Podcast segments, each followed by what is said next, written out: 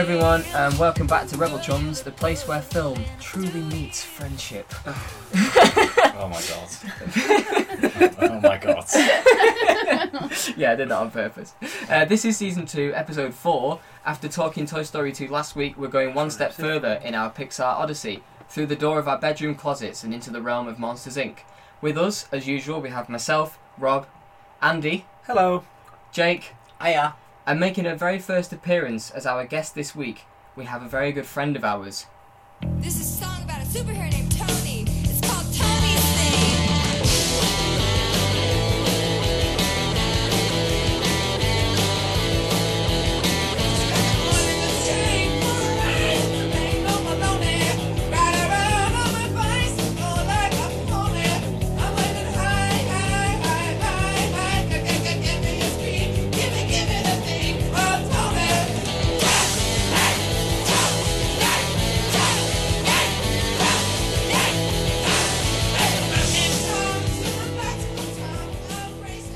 that's right, we have Toni. Hello, guys.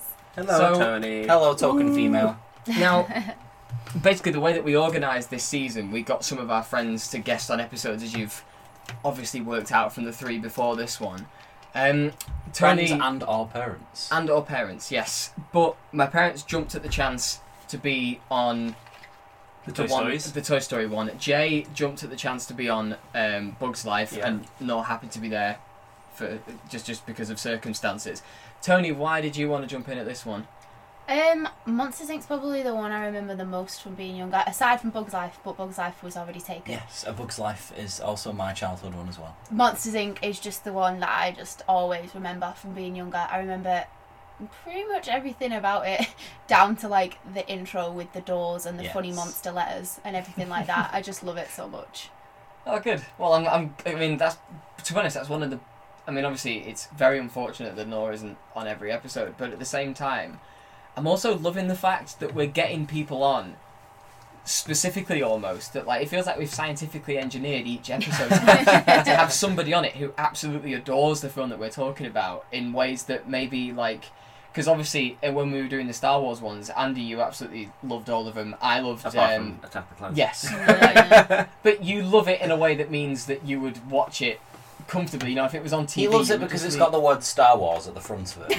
yeah, you kind of love it unconditionally, if you know what I mean. Yeah, I kind of love Yeah. it like I love a child who makes my life hell, but nonetheless, I still have. You I love still it, must but be you don't like it very much. Yeah. You're okay. Um, and like Jake, obviously, like you came to love Star Wars, and I loved the original trilogy of Star Wars, and we could all talk about it really enthusiastically, and we could learn things that maybe we hadn't considered before from somebody like Noah, who was a complete newbie to like the franchise and stuff. And then for this one, it feels like we've gone out to people who are like my mum, who me and my mum have like a special relationship with the Toy Story films, and Jay has a special relationship with Bugs Life, and Toni has a special relationship with Monsters Inc. and stuff, and it's Yeah. it's working really good well. to have like everybody talking about these films really enthusiastically because just to kind of segue into how I feel about Monsters Inc.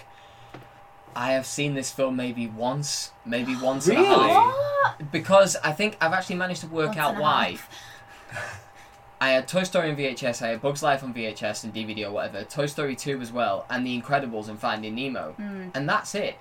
I didn't have Monsters Inc., and it meant that I never got to know WALL-E, Up, or any of the sort of like post Incredibles or Cars, like the Pixar films, kind of like as well as the really early ones, because I just never owned them, which meant they never went on every time I was ill off school or Mm. bored on a Yeah. weekend or something. And Monsters Inc. we just never. I mean, obviously I have it on DVD now because I've had to buy it for this, but like I have just never, n- never owned it. I, I've watched it once and I remember enjoying it, and I know all the bits that everybody knows, like put that thing back where it came from. That's so help me. And, So help me. So help me. and And cats. I see, I, I see. I know the line and everything, and I know that it's um, Billy Crystal and John Goodman.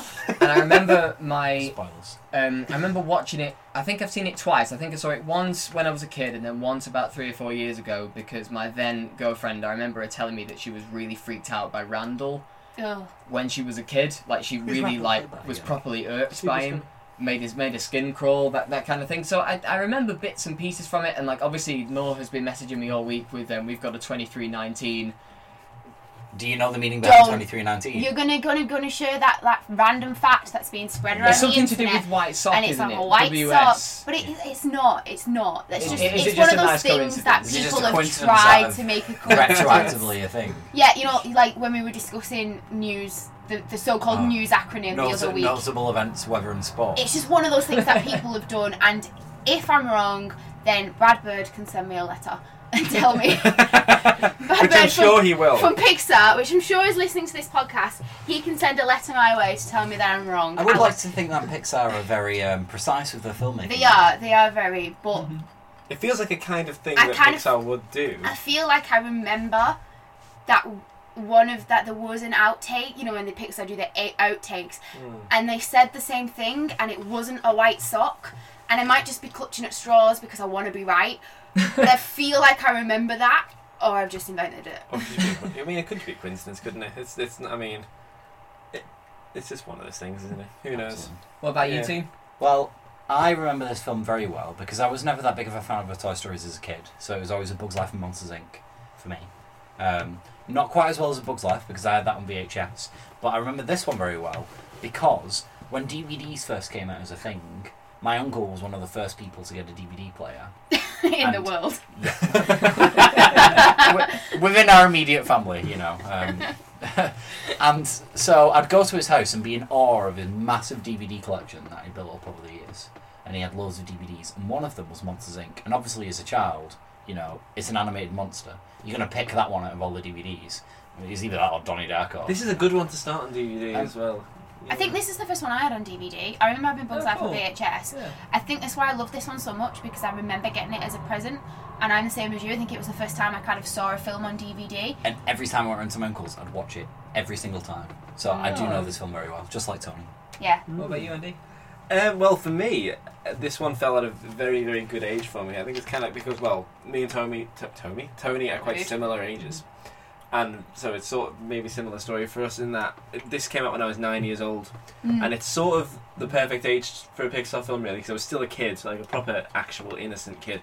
This is sort of the last one for Pixar for me with that, because the next one was Finding Nemo when I was in high school, year, well, only in year seven, but still. This is the That is first. kind of the cut-off point, Yeah, isn't it? and this is the last one where I was a proper wide-eyed kid, but I was still old enough to, you know, appreciate it and remember the lines and get proper addicted to it and stuff. So I actually, although I haven't seen it in many years for whatever reason, I do actually remember quite a lot of it, and I absolutely loved it. And I also want to uh, mention the thing that was on the end of the VHS, which was the Mike's new car short. Yes, Which with I the used red to- car. Oh, it, it was absolutely hysterical. Oh used to yeah, I remember so that. I remember that. that. was on the DVD as well, but it was one of like the mm. options on the menu. But yeah, I remember. And was this the one that had the birds on the line? Yes, shot? for the birds is the short at the opening Oh. of this. Yeah. That just oh, I loved that so much. Something that is so early 2000s as well. I remember this being on DVD so well because it was one of those Disney DVDs that had those DVD games, those really shitty No games that you play with your DVD controller. What was it? What was it, the game? it was like, oh, you had to like pick the correct door or something. you had to, like it was like almost like purrs, but with doors. Yeah. that's literally all it was. Was Oh. find a matching purr? And it's like, you know, I had a PlayStation at home. I don't know why I would sit here playing this DVD game thinking how amazing it did. is that I can play a game on a DVD when I could go home and play Rayman or I something think like when I was a kid, that was one thing I always found really frustrating because my um, grandparents' house had Sky TV and mine didn't, so I used to come round and I used to play the the Sky Bumblebee game. game! The Bumblebee game. Oh. And I remember I used to go home and I used to sit on my PS1 or PS2 or whatever I had at the time and I was thinking like, oh yeah, this is great, ah, this is amazing. And then like you would play a Sky game with one remote that you could only press one That's button at a 2D time. crappy graphics. And you would still find it absolutely fascinating and I have no idea why. But, but, I mean, that's an odd tangent to go off We've got on. that. Yeah. We've got the DVD on now. Is the game on it? Do you think? Could we play the game? well, it's a it's a reissue of the DVD, so maybe not. But I guess Oh, I guess We we'll can have a see. look. We can Yeah. We'll have do a it look. before we watch the film. We will check the DVD features to see if they have the game. Yeah. New Um, feature on the podcast. I mean, DVD I'll- features. yeah, we could have it as like a supplementary show that people have to pay us for on Patreon. Um, a dollar a month, listen else. to listen to Rob read out the menu. Two ninety nine. Um, right, we're going to jump in and punch it. Yeah. Yeah. All right, let's get a move on, people. We are on in seven,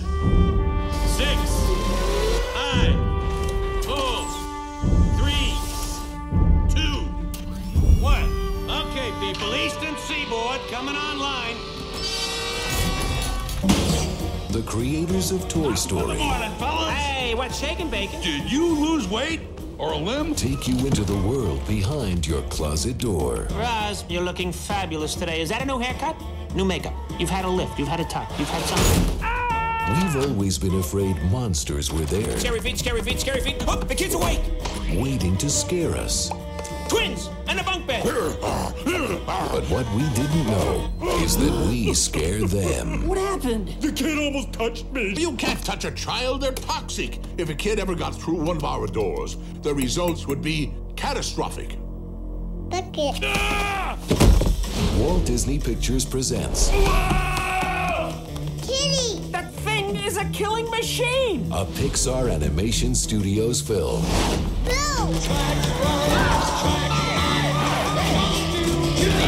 There's a kid here, a human kid. We can neither confirm nor deny the presence of a human child. Let's keep it. I always wanted a pet that could kill me. Five, four. What are you doing? Monsters Incorporated. It's a musical. Put that thing back where it came from, or so help me. So help me, so help me, and cut. Alright, so we're back after watching Monsters Inc. Um, it's the first time I've seen it in a long time. It's actually, been the first time I've seen it. there was a lot of that too. stuff. A lot of Yeah. the film I just did not remember. Big moments from that film that I just I had no. When when we were going into it, I was like, where is this going again? And then yeah, so I was able to remind myself of a few things, and it was nice to know that I remembered more than I thought I remembered, but I didn't remember anywhere near as much as like Bugs Life, which I haven't seen in years. Toy Story, which I've not seen in a long time. So Well, you said you've only seen it like one and a half yeah, times, I once guess. when I was a kid, maybe, and then once more, maybe about four or five years ago, and even then I was only half watching because I was just like on the sofa at my uh, ex girlfriend's house. So It's been a long time since I've watched it, but I pretty much remember everything. Yeah, same. But I think I watched it a lot. Yeah. So I think the only thing that surprised us was how quickly it goes. Now, watching it now. yeah, it Like- just got going so fast. Yeah, it's fast. fast like that. It feels like Boo's probably in it, what, like 10 minutes in or something. Kind of. Hmm. Probably not even that. Yeah. yeah, I think Which is good. You need that if it's a kids' film. Hmm. generally, I think they spend more time getting to the first 40 minutes than they do in the last 40 minutes. Like, m- less seems to happen in the first 40 minutes. Like, the world building, it seems like they take more time with it But it's than, fine. than any kind of resolution. Like, there are bits in that film where you think, okay, this could really, like, this could add another whole, like, arc of the film. Like, when they get abandoned, uh, when they get banished, sorry, in the, uh, the, Him- the Himalayas, when, when they get sent to the Himalayas, you kind of sit there thinking, right, okay, this could really feasibly take 15 minutes, maybe 20 minutes to get back And it's like five. but it's not much of a struggle. Like it does kind of just it just kind of go. Like they spend as long introducing. I mean, there's that one scene at the beginning. Um, well, I mean, they, they spend a good like 30, 40 minutes like establishing the world, establishing the universe, establishing this, that, and whatever. And then it's very quickly kind of like very snappy. I think they were kind of just conscious of time because I think Monsters Universe, Monster, the universe of Monsters Inc. is the biggest one they've had to build so far hmm. like literally the biggest one they've had to build so far, but also in terms of just the scale within the film itself, I think it's the Yeah. biggest one they've had to build. So they spent quite a lot of time. Yeah, there are a lot of Plus concepts the that have to be delivered. previous the previous films, while they're not about humans, they happen in the human world, hmm. Yes, which is makes it a lot easier. Yeah, Whereas a lot of this stuff is is an self-explanatory. entirely different hmm. Everything. The first 40 minutes just feels like they're having a lot of fun with the concept of lots of different designs Oh, yeah. for monsters Yeah. and all the monsters. Yeah. just- It, It's even just classic jokes as Pixar. well. Like, And there's then lots of after- little yeah. asides, like the odorant thing. And then after Yeah. 40 minutes, you've got to go, oh, wait, no, we Hang need on, a plot there's a here." story. And then, they, and then they sell it, which Um, is, it's not bad for But that- any but- criticism by any stretch. But that's interesting because all the way through, I found that the further in we were getting, the more my knowledge, my memory of it was sort of dissipating. Like the last 15, 20 minutes or so, I really didn't remember much of it at all. But the first half of it, I remember basically all of it. And maybe that's because that's where all the big ideas Oh, yeah. are coming Yeah. from. That's the really memorable bit of the film, is the first half of it, maybe. and so usually we ask the guest who their favorite character is. So Yeah, after all first these years of watching it, you finally get to tell everybody who your favorite character is from this film. You know, if you'd asked me when I was a child, I would have said Sully or possibly Boo. Yeah. But I think as an adult, on reflection, Sully's a bit of a of a crap. He's a bit boring, isn't he? As a He's not that. Do you think it's so? just he's not a good person. Like Mike has his has his shortcomings, perhaps. He's a little materialistic. he can be a little bit self obsessed, but he comes through very quickly. He comes through for Sully and Always, helps yeah. him, and he's always there to support him. But Sully, even in the end, is very much sort of centered on him and Boo. Mm, yeah, he does very much overlook Yeah, his this best little friend. Like doesn't he literally for- forgets yeah. his best friend within a day of meeting this human child, and I understand that you know that they have to build the relationship between Sully, uh, between Sully and Boo really fast for you to care about it. But I just kind of sat there for a lot of it, and I thought, oh, it's not that nice. But obviously, it all resolves itself. So I think Mike is probably my favourite character Damn it all. Why, Mike? Damn, that was mine. because he, he's the one who has the most growth And he's uh, definitely the funnier of the two of them. he's funny. That's definitely yeah, he's definitely funny. But I just I think he he's the most real. He's the most sensible, probably, and he definitely has the most kind of growth out Hmm. of the two of them. I think Sully very much stays himself Um, throughout. Yeah. Okay. Yeah. Totally. I, Uh, I, I would agree with what you say about how now that we're older, you prefer Mike because I I think as a kid I saw Mike as being like the cause of conflict a lot of the time. Yeah. Like he was Yeah. getting He was in the Sully's problem. way. he was the careless like he, one. he was dragging his feet Yeah. while Sully was trying to sort things out. But now, I feel like at the moments where Mike calls him out, he's in completely right to call Yeah. him out for the things that he Especially- does, and remind him that they've got a friendship when that they've been he's yeah, banished. And that he's ru- and that Sully's ruining other people's lives by what he's doing. I think Mike is entirely in the right throughout most of the film. Yeah. Yeah, yeah. Whereas Sully's quite selfish. But And I but- don't, I'm not, I'm not, I'm not necessarily He's not in a nasty way. in a self-centered way. Yeah. Just in he very much thinks he's doing what's right, and regardless of the consequences, and so he's just gonna bull in a china shop his way through it. But Yeah. Maybe that's one of the sort of phenomenons that you get with a film that's made for kids is that you have to have Very a black. designated hero who is Yeah. the good guy. They just are. It's like Woody in Toy Story, who is not very nice. Not very No, he's not likable, great. but Yeah. And even in Toy Story 2, sometimes he's not very nice at all, but he is the hero. So anyone who questions him is seen as an antagonist or at least behaving in an antagonistic way. And it's nice coming to these films as adults and seeing that there's actually much Yeah. more There's more depth. complexity in- to it than Yeah, that. it's a testament to because we've done this for quite a few Pixar films now, where we've looked at characters very differently now compared to when we looked at them as a Mm. kid. Yeah. And it's a testament to how good Pixar is at designing and building their characters. Yeah. you can Mm, look at them in one stage of your life and see them in different ways as you Yeah. when you grow up. The writing feels very real. I feel Mm. like it flows very naturally, yeah.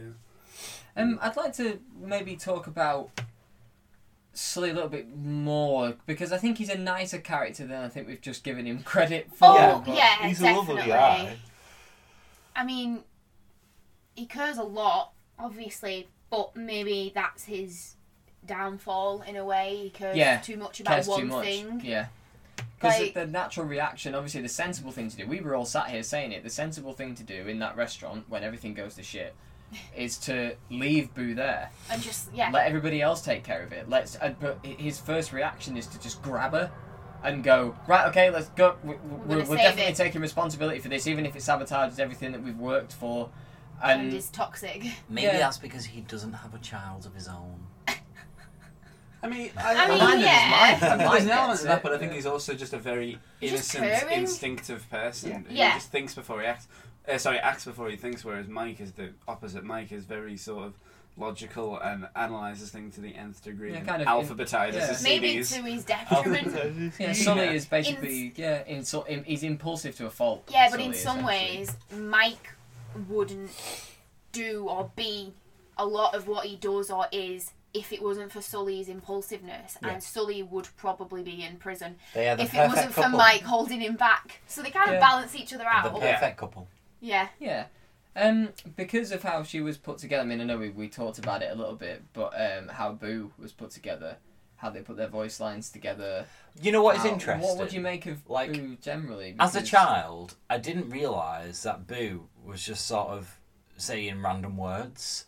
I just, I just, I What did heard. you think she was saying? I just heard her make noises and Well, just. the you know. is Kitty, isn't it? Like Yeah. that's the one thing that we all definitely know that she it wasn't says. until Toni And pointed. Mike Wazowski. Or was it um, Yeah. you who pointed out it's the director's daughter's I random believe so. screams? I believe it's the, di- it's, the Yeah. it's just they just put a mic to the director's daughter for a few evenings, and I think that's it. That's all it is. Yeah, I believe which so.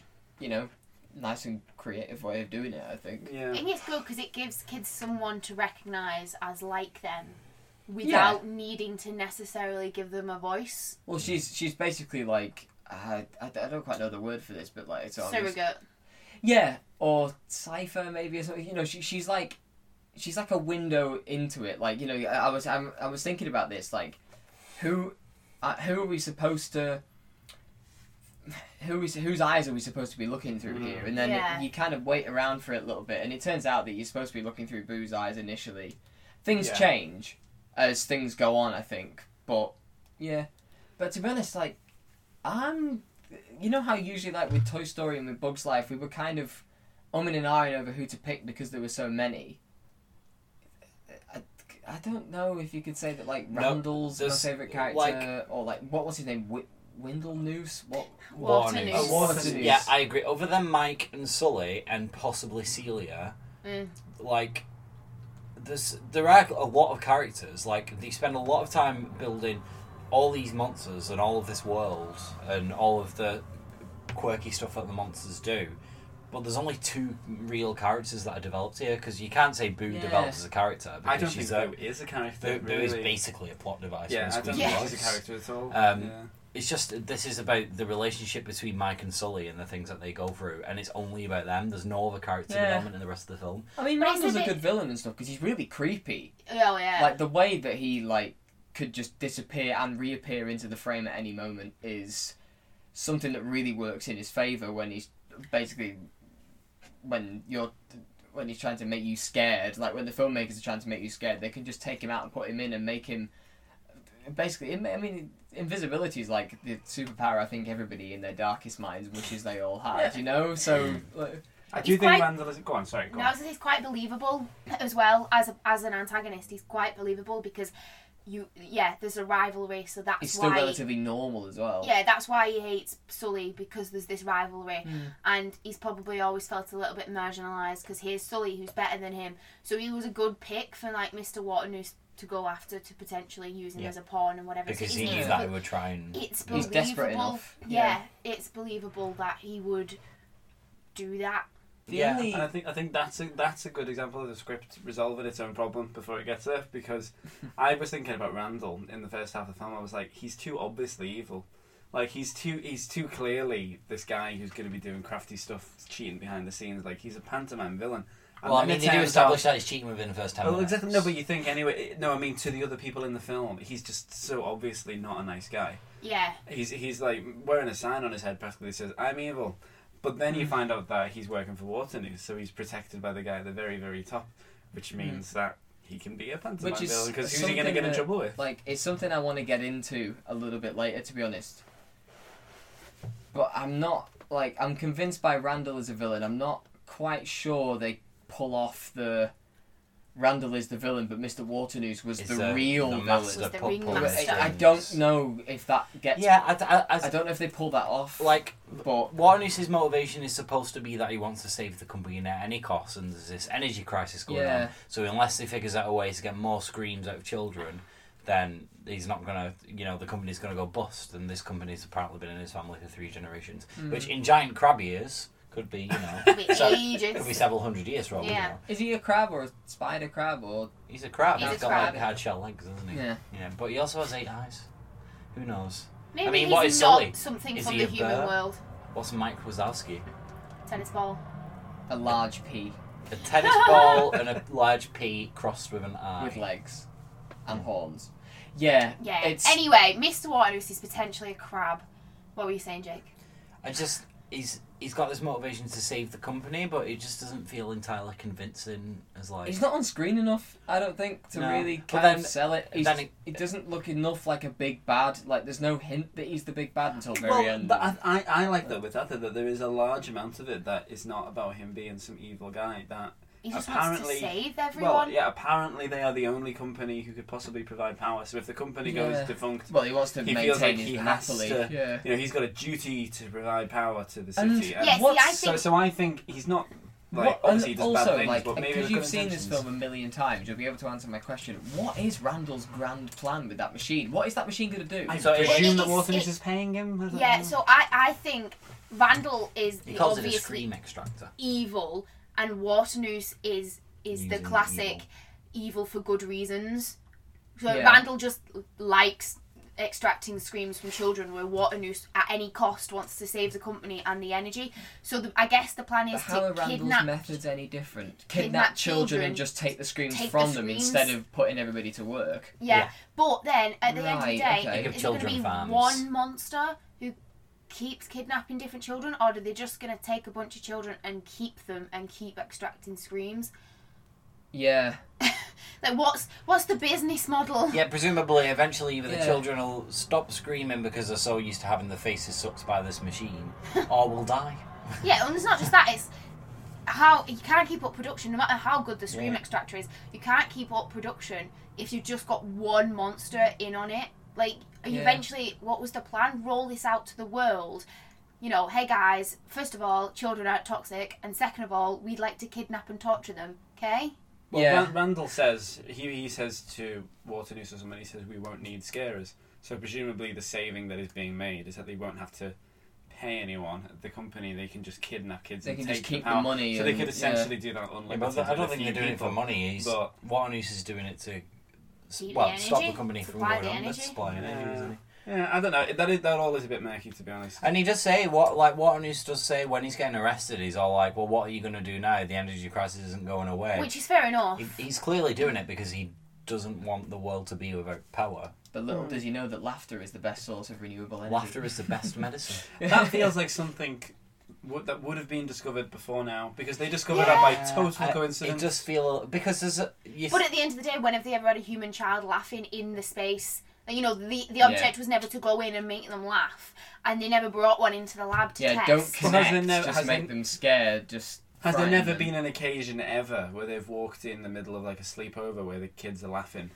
That's never happened. I know. There's a lot of. I mean, I have a lot of questions, obviously, as an adult. Like, where are all the parents? yeah. like we have again we have this problem a lot with Pixar films is like don't the characters realize that X, this Y, is Z. X Y Z bec- but because we're only just being introduced to the world so Pixar have got to show um, interesting and funny things about the world that we can instantly recognize and think oh haha that's funny because they're monsters the one that stuck out to me is when they're walking down the street on the way to work and there's that one slug monster who Oh. goes over the drain and then gets sucked into it and he's like you're a slug monster You've been a slug monster your whole life. Surely you will know to look Yeah. for these. Yeah. And he says it as if it's the first time it's ever happened. Surely Yeah. it's not. So, No. And, and there's a lot of little things like that all the way through the film where a monster does something silly because he is a monster, uh, or he or she, mainly he, because most of the monsters in this film are male. Mm. Um, and then you get a laugh out of it.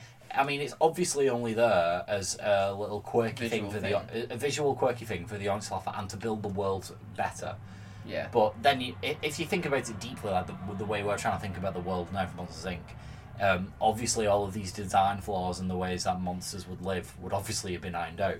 Plus, they needed to give Sully and Mike some kind of redemption because if they've basically just, you know, created a massive energy crisis, Yeah. they kind of need to give them some way to fix everything. You can't end the film with like, and then they all starved. But it's nice. that, it's nice he alludes to the laughter thing very early on because as soon as Boo's in Yeah. the apartment As and soon she as she starts laughing. she The starts lights, laughing, and the lights all have a surge of energy and, And then go presumably poof. blow. Yeah. And Yeah. it's a power surge. Um, do you want to talk about the film generally? Just go from the beginning. Basically, what we do is we do. Can I mean? There's no real acts to define this time. I don't No, think. there's maybe two acts. Yeah, at the beginning. But basically, we go from the beginning and we just talk about general just bits from each bit. We can't. We try and go through it chronologically. okay. Well, we'll start, we'll start with those opening credits. They're just lovely. I just love that. I that. feel a little out of place though. I've got to admit, like all of the does a weird, bit, yeah. the weird paintings of the doors and the It- animations. of It the does make you think of. It does make you think more of like watching it in the with all the Pixar films that have come out since. It does make me think more of like Ratatouille, the Monsters Inc. Yeah. Mm. but It's got that vibe with the music. And the yeah, kind sort of of like forties, fifties free jazz Yeah. kind of stuff. It's yeah. The music's great in it. Oh yeah. But um, yeah, that opening is strange. I, Um, I did in- love in watching isolation, it though, though. it the is animation's lovely. Gorgeous. I love it. Yeah, oh yeah, it because is lovely. It It's is something lovely. that films don't do enough. Where like with credits, with opening credits, you have a playground. Y- All, all you have to do is put names on a screen and find the most interesting way to do it. I've always loved the way they do it in Easy A, where they put the text on the floor and then when people walk through it, the letters disappear. Yeah. and like you know and and like um they form bits of the landscape and even in the short film we were watching before um for the birds where they make it go up and down with the telephone Mm. Yeah, telephone I, I noticed that. I thought. It and there's cool. just uh, there are so many ways that films can do it and so often you just find them they put their names up they put uh, like James Bond films that they're always a really good example of how to be really creative with the Yeah. opening credits and this one it does I, this really I do think thing because of that whole like the opening credits are so separate from the rest of the film does date the film a bit because it's only really older films that do that sort of thing like the Yes. old James, like James Bond obviously James Yeah. Bond does it because it's a Prestige tradition now yeah. but now you watch a James Bond film and you see the opening credits and it's got all of the camp silly opening credits and it does date the film because Oh, yeah. that. Bring, bring all the best Um, the opening scene, um, I pointed out as we were watching it, it's just complete exposition all the way through. yes Like, Yeah, but it needs to be. It's Of course necessary it though, is. it doesn't beat necessary. you over This the is head, for but, six, like, like, six to nine year old children. Yeah. Like basically, they need to be like we're scary monsters, and we scare children to get energy. Like that's that's it. That's what you you need to know that in the first like thirty seconds. But it is a good example of that thing you just said, Jake, of the things I've treated like they're the first time it's ever happened, where he's explaining like Yeah. the energy system. Yeah, they like have they don't know. Yeah, hmm. like like why, you've why is in this thing spoken about like it's not? We've literally just seen a T. Well, we we are about to see a TV advert go out for Monsters Inc. in a couple of Yeah. scenes later. Presumably, they've had TV adverts before. Presumably, the monsters in the world know how I think is it's generated. because they're in it.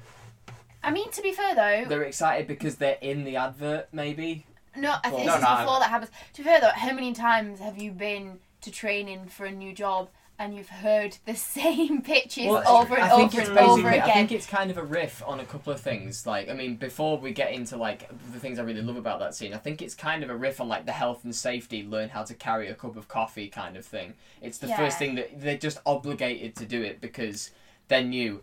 They show someone doing it wrong, so mm. that they can know to do it right. It's Yeah, I mean, you have to kind of work your head around it a a little pre- bit, but it- like, like it's not. It's, it, it was never obvious as a kid watching it. Like looking at it as a kid, I wasn't thinking, I kept, why are they explaining this to the monsters? It was just I was just watching it, having fun at the characters and absorbing all of the information that was Yeah. going at the time. Hmm. But then watching it again as an adult, it does seem too much like an exposition dump. But that's fine because you know it's not entirely an adult film anyway. no, It's- and it need yeah, you need yeah, it. Like, and you do need it because this is like this is a new, quite novel concept. And Yeah, that's what I was going to say. It's, it's quite a concept for kids to get their head around. They probably spend that first minute or two thinking, right, so. Uh, which is probably why they do that simulation in the first place, because they need to just show you directly, right, this is how it works. yes. And the simulation is probably meant as much for us as it is. A clever for the transition film. as well, going from you thinking a child's getting scared in a bed until suddenly nope. I love the way that scene You're in a expands. monster's world. Oh, I it's yeah. so absolutely good. Adore the way that scene expands, and then like the curtain, effectively the curtain comes up. Here, have have this universe, kids. Like, Yeah. and I I love the way that like they make that universe like operate just like that off the Yeah. bat. Um, I just I just love the way that like they go from that scene and then immediately you're out in the factory, and I love the way the factory works. Like, the design of the factory is actually really great. Like, I don't know why, but it all seems just to fit together. Like you know, like when you go into a cinema and you wish you could see like a dollhouse of it to see how it all fits. Like, how the hell do you fit all those screens in there?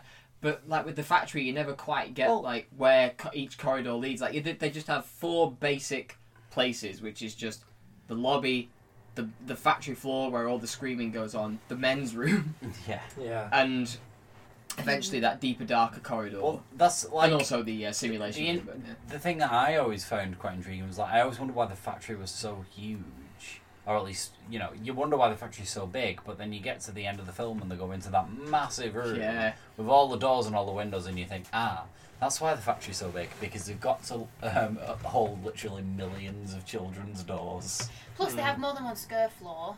That's true. Mm. That's true. You know, But they it have- is the kind of world building that Pixar love to do, where like they love to like show you this universe that they have clearly spent years building, obviously Mm. behind the scenes on computers and stuff like that, and then they finally give you a chance, and it's like. I remember when I was watching the first 20 minutes of Inside Out, and I don't think I stopped smiling because it was like, Yeah. how have they come up with this? How have they come up with this? How the hell have they worked this out? How have they made this literal? Like, the literal train of thought that came through was the Oh. bit when I completely lost it. And it's like, it, there's similar things in this where it's like, they know that Italian pizza owner guy and he gives them stuff for free and like but it's got little Yeah. quirky designs in it so that it's not like an apple it's like an apple with spikes and it's just little things like that that just kind of leave you sitting there going I, lo- I like how they've see, reimagined this There's and- so much work gone on behind this, and so many ideas that haven't been put into this film, and so much world building in this film that isn't actually in the film at all, like going on behind the scenes. Hmm. That are only the best things that have popped up and come out, and you can see all the work that's gone behind the film. And I find it- Yeah. And I love how, I mean, I even wrote this down. Like, I love how in the space of one scene, they introduced the concept of the doors, the concept mm-hmm. of going behind the doors to get the screams, all of the different monsters that come onto the scare floor, the records that they're going for with Sully and Randall, the competition between. Well, it's not really a competition between Sully and Randall. It's just kind of like Sully's happy just to be on the team and be the best scarer, and Randall's the really like vindictive, jealous one. Yeah. But anyway, there's the competition. Then you have they introduce this idea that the children are getting harder and harder to scare because they're getting older or they're just used to. Desensitized. They they're say being kids desen- these days, and they they're say, much harder yeah. to scare. And then they also Only have video the 20, games. Yeah, That's- violent I was- video games yeah, and violent I was movies. actually is that is that what they meant by that? I was kind of Maybe. wondering what they meant by that. The kids are harder to scare. because the kid days. is staring in that shot on the advert. The kid is staring at a TV and his face just kind of falls into his cereal, Yeah. and it's like, Right, oh, I'm yes. bored, you know. Yeah. Um, yeah, maybe that's it. Maybe it's more the children are depressed rather than harder to scare. But I think it's more that they're just Discussion figure at the time. desensitized. Yeah, Watching too much TV and too many films and Oh, playing And too then- many kids these games. days. Kids these days, when I was a kid, I used to go outside and play outside. and be scared. But then I guess Um, that's probably setting up the point there at the end that kids will always love to laugh. That's not going to go away. yeah. So. But then also in that same scene, you get the 2319, which means that you get the Child Detection Agency, which means that, like, you also get. Um, And all of the guys in yellow, all of the suits are slightly different to They're match all the fact that fitted, they all, yeah. Oh my God. and you get all of this, all of this in about three minutes. They've, they've which is great. Like it's a really good way to introduce like not just the concept, but like the inner workings of a concept. And it's a logistical nightmare to build Yeah. a universe of any kind visually. And the way that they managed to do it like that in three minutes is really, it really works in the film's favor. Like every everyone in the CDA has lost their jobs. Have they? Oh, They oh, don't yeah. need that anymore. Yeah. Because the children, they realise are no longer toxic. Yeah. mm, maybe they're Maybe just they can be ahead those of- guys who put up all the party decorations in the factory at the end or something. Maybe that's them. Yeah. Yeah. I It haven't- just, it yeah. just struck me then The that child we decoration don't, agency. the haven't child they? decoration agency. Maybe some of can them are the really branding. funny and they found new like uh, yeah maybe some of them are really funny and they always kind of secretly moonlighted as stand-up comics and now they have their chance just sort of like with Mike but, I like. What do you think about when um just just before we get to that factory scene about when we're first introduced to um Mike and Sully and their kind of friendship and stuff? oh like their apartment is great and like I love their little friendship that they have and you notice their the chairs chairs and the training, the little training, and it sets up right from the beginning that Mike's the funny one. Mm. Yeah. yeah You know, with the clock and things, and and I just I and like also the, the um, the bunk beds Yeah, twins bunk beds Scary, scary, scary, scary. yeah, exactly. And then and you you get just even in that like 30 40 seconds you get such a good glimpse of the kind of relationship like i love the bit when mike picks up the phone and then he's like oh it's your mum and then carries on talking even though it's you know it's sully's mum and, he, and he's like so excited about being in that advert and things i just i just it's nice to think that you get yeah let the audience just in that extrapolate you yeah. know what kind of relationship they've got I wonder if they ever get tired of each other because they live together and work together and they're best friends. And it's a small flat that they Like, live in. D- Did they oh, i not? don't know Well, it's a small get tired front of spending room. so much time together all the time. Like imagine, like Well, they- we live together. yeah. Imagine if we also worked together. Oh, and no we thanks. Spent all of our time together. I think it, it yeah, it, it, it that would be hard. I think it, it's weird to kind of imagine what their ages are. Like, are they meant to be in their twenties? Because Yeah. I kind of think of them as in like thirties, forties. I want to but say then it's like, yeah. Then they would have lived like, together. how at, long at have this you point, been are they a living gay together? couple? Like, Well, I mean, I mean, No. Sully is voiced by John Goodman, isn't he? Who's got the voice of a friggin' hundred-year-old. yeah. So you know, uh, it, Sully feels like he's a Old. middle-aged man. Are and we so does shipping them? Mike. No, No. not at all. I mean, No. How would that work? I mean, Well, how does any of it work? That's not a question. At Yeah. one point, I was thinking, how is there? Can are, are they different species? Is there interspecies monster relationships? How do they have children? How many chromosomes do they have? And then I was like, okay, you're thinking too much. Yeah. Well, I also think that Mike's body, like it's all in that ball. Like he must have like internal organs behind his eye. Like, Well, because his eye's too big, isn't it? His body is literally just a casing for what his he's- yeah, he must have like his stomach's It's like, like that, um, here, like under his ever seen the, eyelashes. um, Presumably, it's all inside the eyeball. Oh. Well, it's- Oh, I that's was thinking horrible. to myself, have you ever seen that like that 2D profile of, of what the inside of an anime character's head? Oh It's just yeah. like- it's just an eye. eyes. yeah. Yes, there's definite like there's definite um, questions about how monsters kind of come together and stuff, but. Again, it's a kids' film again, Exactly, isn't it? So you're not overthinking meant it. you're not meant to be thinking about those things. Yeah, it's the Speaking trap of- you fall into. Speaking of overthinking things, right? Again, just one more. If you are stood behind one of the doors when it's open and activated, what do you see? Hmm. What do you mean? If you if a human is stood behind it? So of a- no, if if anyone, if anyone is stood behind behind one of the doors at the back of one of the doors, oh oh and god. it's opened Oh. into another dimen- in, into the kids' dimension, what do you see on the op- opposite I think, side? Oh, I I don't you wanna just see think about through. that. I think you just see through. So is it? Uh, I don't yeah, wanna think that, about I, that. I would like to think that, that I think would you probably just the most you sense. just see it through one thing, and then it, the other way it's I just like you see through it. Or maybe you see like the back wall of the Closet. room that I is. hate- You I could see stuff like that. into the closet because don't forget, there the monsters are all coming out of the closet. Yeah. So maybe once you open that door, you see into the child's closet if you're on the other side. I think the Sort of as if reason you're they go for kids who are like Boo's age, and there's that bit at the end even where Mike says, "You're in kindergarten, right?" They don't go for kids like older than four. Well, because the the youngest ones are easy to scare. Exactly, but it's also like if the kid was to There is one of, that's like, a six-year-old at some point. Mm, Mm. yes. So She was only like six. yeah, so maybe it's like if they open the door and then it's like one of those where it's like what, and then they would immediately shut the door because they're scared. No, no, And no, then- No, no, no, You're it talking about means- in the monster's world. If Sully was to go up to a door that he's about to go in, but then he goes to the other side round the back, And someone and opens someone it. opens it from the front and goes into the kid's room, what does Sully see from the back of the door? Oh, just uh, I would imagine just like that you'd see the back of a mirror. Or I'd the back of a mirror. Just I mean, not like the back of a mirror. I mean, just like just like a black nothing. Just Ah, black. Just see nothing. Yeah. Okay, so that, I I, always think that Toni's about the Avengers, where they've got that portal in the sky, and I wonder what's on the other side of it in the sky. Yeah, if you it's go really over to the weird. top of the portal. Yeah.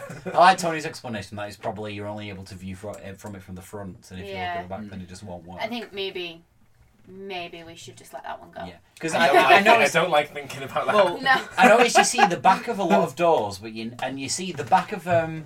For example, what made me think about it is when, um, and I'm skipping way ahead here, when the Banished and Sully is opening and closing the door trying to get it to work. nothing. We're viewing the door from the back, and we can see that it's not going to work because we can see the back of the door. So then it made me think, ah, so we can see the back of the door, so we know it's not going to open into the other world. What would happen if it was activated? And I noticed that every time a door is open, they're very careful never to place the animated camera at the back from the back perspective of the door. It's always from the front, so you mm. never see what's behind the door. Until again, me totally. Eh, also, here, here's another question around. So when you when they open the door, they land straight into the bedroom. They're not in the closet. No, because They it's land almost as the in if you to the closet. So Is what you if walked out of the closet. someone is genuinely in the closet, and then they open the door, I think you would. and where have they just come from? Where are they walking out of? I think I'm you would really just bypass confused. them. Oh. Say if there's someone genuinely in the kid's closet, the And the real do- one, the door and then the door that goes from the closet to the bedroom, a monster walks through it. Where have they just come from? Where They've do they come from- appear? They come from the monsters world. it's it's not they're not the monsters are never in the closet. They open the door and they step from the monster world into the like human child's as if bedroom it's- Yeah, like as a if the door is a portal. portal. they never once that is door is activated, it ceases to be a, a a way to get from the bedroom to the closet. It's a way to get from the bedroom to the monster's world and vice versa. So okay, what if someone was in the closet and then the monsters activated the door in their world, And then they try and use that and door? And then the person who is in the closet then uses the normal door to try and get out of the closet. Either it doesn't bedroom. open or Yeah, I it would just assume- takes them into the bedroom Yeah. anyway. I would assume, yeah, you'd either get two doors or um, it just doesn't open. Would Yeah. probably be the best. Well, a more simple, just a, a more simple, gen, genuine question. Or maybe the closet ceases to exist until the door powers down. No, a more simple one that I feel like should be addressed is well, I don't know. Do they address this in the film? Is that if it's activated, could a kid just walk through the other way? Yeah. Yeah. Well, Yeah, that's what Boo Boo does does. That's what Boo does, I was just I was trying to do the segue. This is how Boo gets into Yeah. the monster. Yeah. But I did. Yeah, you stole it off me. But no, I, I mean I. I mean, what do we think of Boo's first moments in the Monsters universe? Like, I think it's really cute. It's one of those moments where, um, you know, you know where like a film's been like a good setup and you've been enjoying the world, and then something happens, and you think, oh, that's what the film's going to be about. yes, Yeah. So when you see Boo, it's like, oh, this is a story. Okay then. Yeah, I really, I really. But she's like established it. very early on, isn't she? So Yeah. that does help. And I love the. Um, I mean, you know, it's coming. Like, I mean, it's one of my favorite kind of effects that filmmakers and TV make uh, and like TV makers use, where like, or just directors use, where like somebody walks off frame, but it doesn't cut. It just kind of stays there, and you know that something's either going to come back into the frame Yeah. or something's going to happen off frame. Like in Monsters Inc., where it's Sully walks off the frame Oh, with and you Boo see on Boo his on his back, back. And those- yeah, and then it yeah. just sits there, and you go, "Okay, I'm going to wait for his reaction." And like in other films, Yeah. maybe films that have had less care put into them. I don't mean to say this in a bad way, like uh, it will be too harsh, but like a DreamWorks film would Yeah. have Sully run back across the frame, whereas Pixar are kind of nice enough to kind of let they us give work their out audi- yeah, what's happened. They give the audience a bit more credit than that, even though the audience yeah, is kids. they kind of they they don't have to show us in this moment. They can just kind of imply it, and we can go. Ah, Is this where he's walking out of the locker room? Yeah, walking yeah. out the locker room. After she's he's on just his tried back. to flush all the stuff. Well, that's the thing. Like at that point, when he's wa- just before he turns around, what makes it really funny is that you think the thing that happens is that the door is going to open and all And all the, the stuff's contents gonna- is going to Yeah, spill misdirect- out. Direction, I've yeah. seen that so many that film so many times, and I genuinely I still think expected it. it, Yeah, to I happen still in that. expect that to happen. I expected it to all burst out of the locker and all this human gunk to like land on him, and it doesn't. And then And you then, he turns around, and there's Boo's Boo. on his back. Yeah. It's just so funny every time. 'cause Well, it's, it's it's a classic like there's a lemon behind that rock. Like it's that kind of it's it's the classic misdirection. Go, Yeah. joke and then, telling, it's and great. then, but it's not misdirection because then later on it comes back and the thing does burst open and land Yeah. on just top someone waits. else. yeah, yeah, Chekhov's locker full of human like- gunk. It's like when you when you close a cupboard and you know something's fallen, and you But you think just leave it. I could open that and and solve that issue, or I could wait for the next person to open it. Yeah. That's kind of what that reminds me of. But yeah, he kind of he closes the locker and then walks away like it's like, ah, Uh, that's resolved. Totally. because he doesn't know Human child out. locked in the locker. No, he doesn't Oh, no, know he she's doesn't, got does he? out. Sorry, he, he doesn't doesn't, know she's got out. We don't know Yeah. she's got. At this point, we think he's got her trapped in the room because they have that bit of to and fro where he tries to throw her back in the room and close the door, and then he turns around and she's there. Hmm. Um, and then we think he's got her safely back inside, and then because he trips up and everything gets tangled around him, and he runs off, and there's a bit with the ducks. Whack, whack, And whack, um, and then we think, okay, he's resolved it, and then he turns around and there she is. Hmm. I don't understand why, in the very first instance, when he's still in the factory, why doesn't he just tell someone? Because he hasn't done anything wrong. It's Randall who cut the door down. I think it's a panic, isn't done it? anything I think it's a It panic is just. of It, the- it's. your I think this kind of ties into the restaurant scene where, like, we're kind of saying, why don't they just leave her there? But I think he just has this natural parental instinct that he's never had a chance to. I don't think it's fulfill. necessarily parental instinct because even Mike helps to secure her at that point, and Mike is a sensible one that wants to take her to the authorities straight away. Mhm.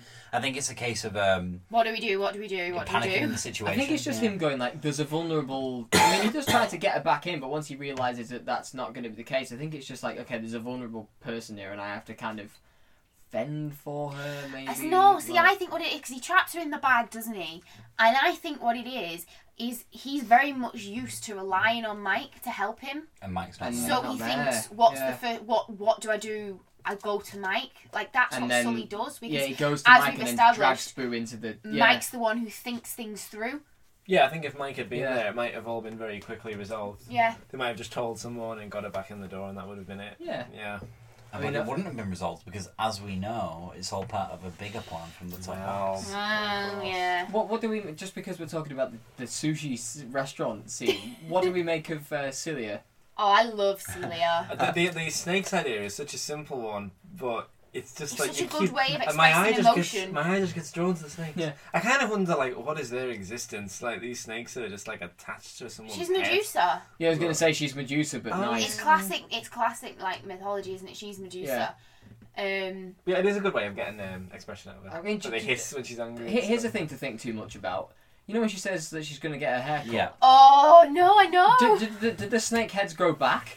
yeah, they I mean, must those do. snakes Because seem she's had a pretty haircut worried, before. But the thing is, what, Yeah. what happens is they get it cut, and then the snake heads grow back when it gets to a certain length, maybe. Yeah. I think. because she was, she, because uh, they were very, they snakes. were very perturbed about the thought of her getting. Yeah, they her were quite- cut. I think that's um, Scared. Pixar acknowledging the fact that there are a lot of little problems in this universe by having Yeah. monster characters Yeah. and just sort of having fun with the Yeah, idea. beat the audience to it essentially. Hmm. A bit of a meta joke film. What about a giant squid serving, uh, a giant octopus serving people sushi? Oh god, didn't even think of that one. Is it an Yeah. octopus or is it just an octopus-shaped monster? I know exactly, exactly. I like, I like the scene. I like the sushi scene because it's just, it's funny. I like the bit when Celia, when he's like. You know the most beautiful monster is, and then Sully, Sully. pops up at the window. Gay and shipping. It's Sully and no, and I just I find it. I think it's funny and s- uh, Celia's very believable, and she obviously just is really loyal to Mike because even at the end, even when she's angry at him, once he explains everything, she helps him. Hmm. And I Something's just, just twigged in my mind. Like, Mike and Celia have been together for how long? They don't live together. Mike still lives with Sully. yeah. I mean, we don't know. We don't know how. together Obviously, we don't know how long they've been together, but I just Rootsy poo. Yeah. The thing is, like, as an adult, uh, when I was watching that scene, was when Celia was like, um, "I've had a lot of birthdays," and then she was like, "Well, not a lot of birthdays, because even a Medusa-looking female monster wouldn't want to be considered old." Yeah. Like, oh, I don't know that how bit. how many birthdays is a lot? Like, I've had 24. That's a fair few. Is that. I mean, You're old, Europe. yeah. Go home. I No, feel like I I've had a lot of birthdays. I've had enough birthdays that I sometimes forget which one was which and forgot forget what I did on certain birthdays. I was just gonna say I've had enough birthdays for it to be okay for me to stop having birthdays now. Yeah. No. But that's just you know. Maybe not. I- But I- anyway, yeah, I, li- I like Celia. I like Celia's character. Hmm. Um, I like the sushi restaurant scene. I like how it all just goes to hell. Like, Hmm. there's no small build up of people might find out there's a child. It's like, no, she's running around the restaurant and causing havoc, and it all, the restaurant basically gets like, I don't know, destroyed. Oh, I love that when the CDA come in. in it. I mean, I love their cleanup operation for Oh, 2319. Yeah. With the, it, it's basically like the, like a Formula One pit crew, Yeah. essentially. Like that's kind of how they up. strike me. But then they decide to just destroy the restaurant, Hmm. regardless of whether people are inside it or not. I love the And yeah, the the bit when they're in the the flat and they're watching the news, and um, they're like interviewing those those witnesses, Yeah. they're like and they're like the proper proper Yeah. UFO enthusiasts, Yeah, aren't they? I, They're proper I've like literally I saw one written that shooting down. lasers. I'm so Yeah. glad that you've picked up on that as well. News report is like rednecks on the news reporting alien sightings. yeah, like it shot me with its laser Shot me with eyes. laser vision. Yeah. That, that, oh It's That whole- true. I saw the whole thing with his about five eyes. yeah, that, that whole sequence though, especially the Only restaurant. five. I, re- I really like it as well because it follows that old kind of rule is that if you have a big world in a film that's like a completely imaginary made up world, the thing that really makes it work is if you show somewhere something going on that's got nothing to do with the plot. It just helps enhance the world that there's other stuff going on here. It's like as a positive example, it's like the Star Wars cantina where it's like, oh, there are people who just live here and they're not in the Yeah. story. Or if you get something like I don't know, Ready Player One or something, where everything's just story, story, story, hmm. and I love stuff like this, like that sushi restaurant where you just go somewhere where nothing's going on. Well, there's characters that you've Yeah. seen before doing Just other hanging things out. in Yeah, they've like got having lives, you know? pictures taken. Yeah, they, that, Yeah. That, that new recruit is there taking the, taking a picture. and it makes you realise that they've put a lot of thought into where these characters go and what they do. And Yeah. what not just like that like each background character has their own little plot going on in the background as well that might not be relevant to the main plot but it still exists and it's there to Yeah. help build the world And when and when they get back in the next morning, when everyone turns up for work again the next morning, it's like, well, actually, I feel like they've had their evening. Like they've, it's like I can imagine going, oh, have you had had a nice evening to each other? It's like, oh, did you go to the sushi restaurant? Like, Did you do hear about the else? child? Yeah, it's like Yeah. there's been an evening that's passed where people have done things before they've gone back into work. It's not just all about the main plot, and that's just something I always love. Yeah. Hmm. Yeah. And I kind of love how the. I mean, I suppose that's like the beginning of the second act. Actually, actually the kind of like weekend at Bernie's kind of thing where they do with they put Boo in They the. dress in- her up. They dress her up as like a, a lizard ah. couch. We've not talked about the scene where she's in the house and That's the best Oh, bit when that's he's feeding brilliant, it yeah. like what I assume are Cheerios, uh, Monsteros or something. I love that she just puts her head up and goes, ah! Yeah, and then he just throws it at her, and they're just doing normal kid things, like which implies that monster children are quite a lot like human children that they know to give Yeah. them some crayons and Yeah, paper I think they and do that feed kind them of kind of deliberately snacks and with Sully. Like they, Yeah. they make sure that it's him doing it because it's like he, he does the whole "there's no monsters in the closet," even though Yeah. they're monsters, and which like, is when you start to see him really start to bond with Boo at that point isn't it? Yeah, it because that's Yeah. when he's he's also stood outside the bathroom going, "Are you finished yet? Are you finished yet? Are you oh, that's finished the yet?" next. I love that bit. Yeah. But yeah, I mean, and you get that's when you kind of get to see that Mike very much wants to think his way out of problems, and Sully wants to kind of do his way out of problems, if that Yeah. makes sense. And again, you see the kind of contrast between the two characters, Yeah, and it's then the impulsivity, and they're just yeah. the the very very kind of what's the word I'm looking for obvious movie trope when Mike's just like, so you just want to walk her into the factory, huh? We'll just we'll just go and get her door and we'll just put her back in. We'll just take her right in there, and then the next scene is them Literally walking her that. into the factory, and it's just I like that. And that's, This is a very scene- bad idea. and that scene before as well, we get um, Mike's accidental gift for comedy, where he, Yeah. the funniest bit of the film, it's always made me laugh so much is the slapstick of him rolling into the bin and getting all the books in his mouth. And then the speaker lands on his head. It's like there's falling over and then there's that. The thing is- because he's so much when he gets into that that's, situation. that's the really funny thing about it is though is that um, Mike is genuinely quite funny with the things that he says to an adult audience. Like when you're watching it as an adult, the things that Mike says are actually really funny. But as a kid, It's it's, just the a slapstick. slapstick. It's the slapstick that you you find funny. There's like there's there's pratfalls and then there's the stuff that Mike does, which is just like he gets himself into these death-defying situations. But it's a good all in the name of comedy. that dynamic about uh, Mike trying to be funny but it not working with kids. Is like it's in the film, and it, it, it it's when you're watching the Yeah, film it happens. that's it's true, also yeah. in the film itself. That is true, because right yeah. at the very end, he's being funny, but the kid only laughs when he's going through slapstick stuff. Well, Yeah. he's played by Billy Crystal, who I believe is one of those '90s kind of. Oh, have Yeah. you seen this on the news today? You know, blah blah blah. Talk to the audience type comedians, like he does at the end, and then Yeah. it's just not that funny. like slapstick is funnier. Yeah. Well, it's what comedy always comes back to. Yeah, Surprise. people like seeing people fall over. Yeah. People love Miranda. It's funny. Failed People falling over is compilations. funny. Yeah. People falling over is very Fat funny. jokes are funny. Yeah. I suppose it's this kind of bit of the film where Randall actually really kind of comes centre stage. Like his plan starts hmm. to, well, what I can decipher of it, starts to kind of come into this foreground a little bit. Like you see him separately from the main characters. Mm. Because quite often in the first act, it's just Randall opposite Sully, opposite Mike, opposite, you know, whoever. whereas in the middle of the film, it's like, okay, I know what's going on here. Sully and Mike have kind of like, are like harboring a fugitive, and I know, and I'm going to expose this. And like, he's I quite like got his buddy with the three eyes. Fungus. Um, fungus, that's it, yeah.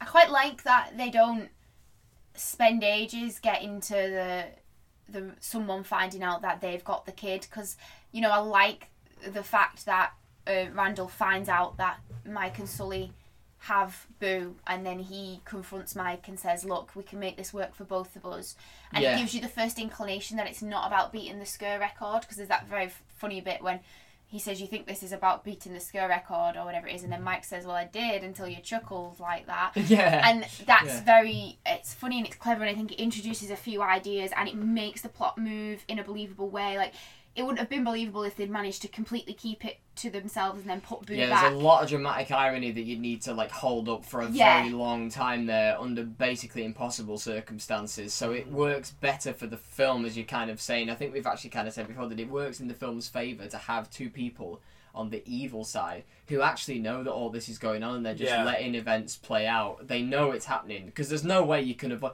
Like we were talking about this with Randall when before it clicked with us that like um, before we all remembered that um, Waternoose uh, couldn't escape if I wanted to was in on it. Yeah. And like with Randall scurrying about, opening that door in the middle of the night, taking all the canisters away, we were going, surely somebody would see this, and it's like, yeah, someone has seen it, but they But he just knows. they're just letting it happen. Yeah. It's, it's the Emperor's his grand plan again. It's- but um, How does Waternoose fit through No, one my of the place doors? is to be with you.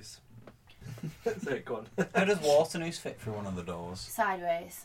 He's just ve- Like he's all very crabs. large. Maybe he can like tuck. Maybe he can turn himself into a kind of. Sorry, Maybe I'm, that's it, I'm, maybe he I'm never not has to exactly go asking through the the important doors. questions here. Am I? Jake with the life life altering it, well, questions. he's your typical factory owner. he never goes through the doors.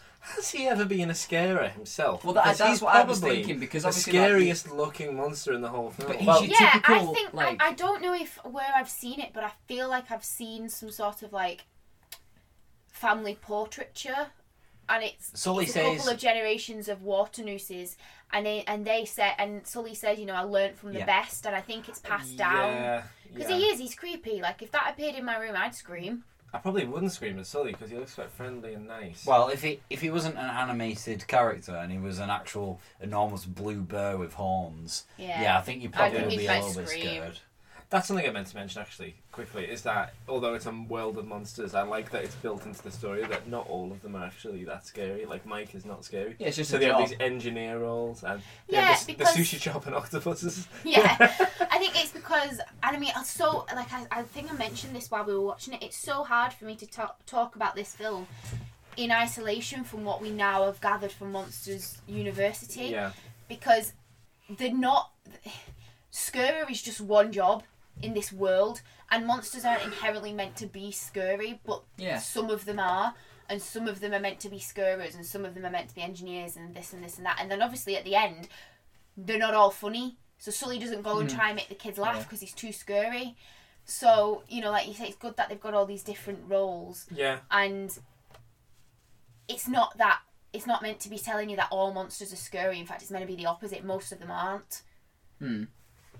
Yeah. Yeah. I Although agree with that. with um just in the middle, like with more focus on Randall, this is kind of where my issues with the film begin to kind of creep in Mm. because I'm still not quite sure how effectively communicated Randall's grand plan really is, But I don't think it's his plan. or even Waternoose's, and I'm not sure Waternoose is in it. It- it- He's not in it as a presence enough Yeah. to kind of be the person pulling the strings behind. It's it's there, and you know by the end, But but, it's it's, not, not constantly weaved throughout. It's No. it's something that kind of just gets thrown in. I think what I I think Randall invented the machine and came up with the idea as possibly a way to get his numbers up. Waterloo Yeah. stumbled upon it and realised it was something they could use to save the company, so kind of begrudgingly brought Randall on side and then Mm. went ahead and kind of used used his machine Yeah, it's as part of his I was kind of sat there company when saving plot. yeah, it just it's it's a bit like it's a bit of a slim motive. I, I, I need to know, I save think- the company. Like No. it just seems. No, a- I, I, I believe it. I do believe it. And with Randall, Oh, I I think his believe it, motivation I'm is just- to just be at the top. Like he wants to be, you know, in on the ground floor with things, and you know, so he gets in with Waternoose. He is the top dog. He's squeezing Sully out of the business. He just wants to be at the top. I feel like that's all it is with Randall. And with Waternoose, yeah, I think we've covered it quite a lot. I think with Waternoose, I get it. And with Randall, it's just a I, simple. I kind did of get it, but there were just there were bits of it where it was just like when Mike was in front of the um, the scream extractor or whatever it was called. What was it called? Scream Yeah. extractor. Scream extractor. And I, I remember thinking to myself, what what does he plan to do with this again? Like we kind of went over it. Like, do they just kidnap children forever and run their world on it? Like, is that the greed that they're going after? Like, they're just they're not bothered about how many children they frighten and scare or bring into their universe. Don't like- forget, even if Waternoose has accepted that they're not toxic or anything anymore, he doesn't care about them. He just sees them as an energy source. That would be like asking, is Yeah. it is it immoral to burn coal? Well, exactly. He's literally. I mean, he's been in this family business for literally his whole Yeah. life, seeing children as or, just or, an a, or energy a source. better way, it would be like asking a a dairy farmer if he thinks it's immoral to milk a cow. Yeah, That's actually quite similar. Really. I'm just trying. Yeah. I'm trying to think. Where does this then? What's the benefit? It, does Waternoose? Water News knows that children aren't like scary and toxic. Yeah. So what benefit does it give him for the monsters to never touch them? If no, it's it- it, like- they, they genuinely think the children are toxic. yeah. Yeah, the- I was I wa- think I was wondering about this, and that. you said that yeah, I think it would have been a revelation to Waternoose to find out that they're not. Because that does Right. actually change everything.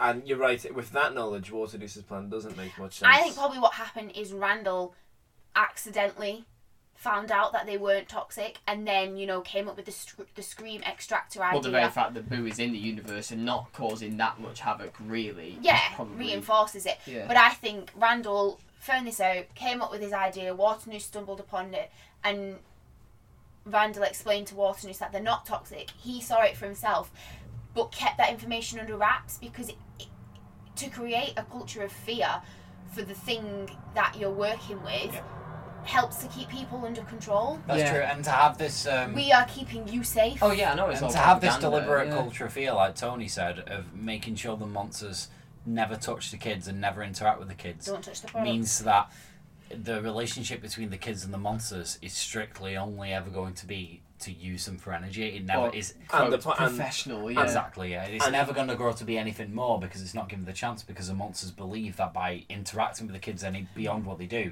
they may die.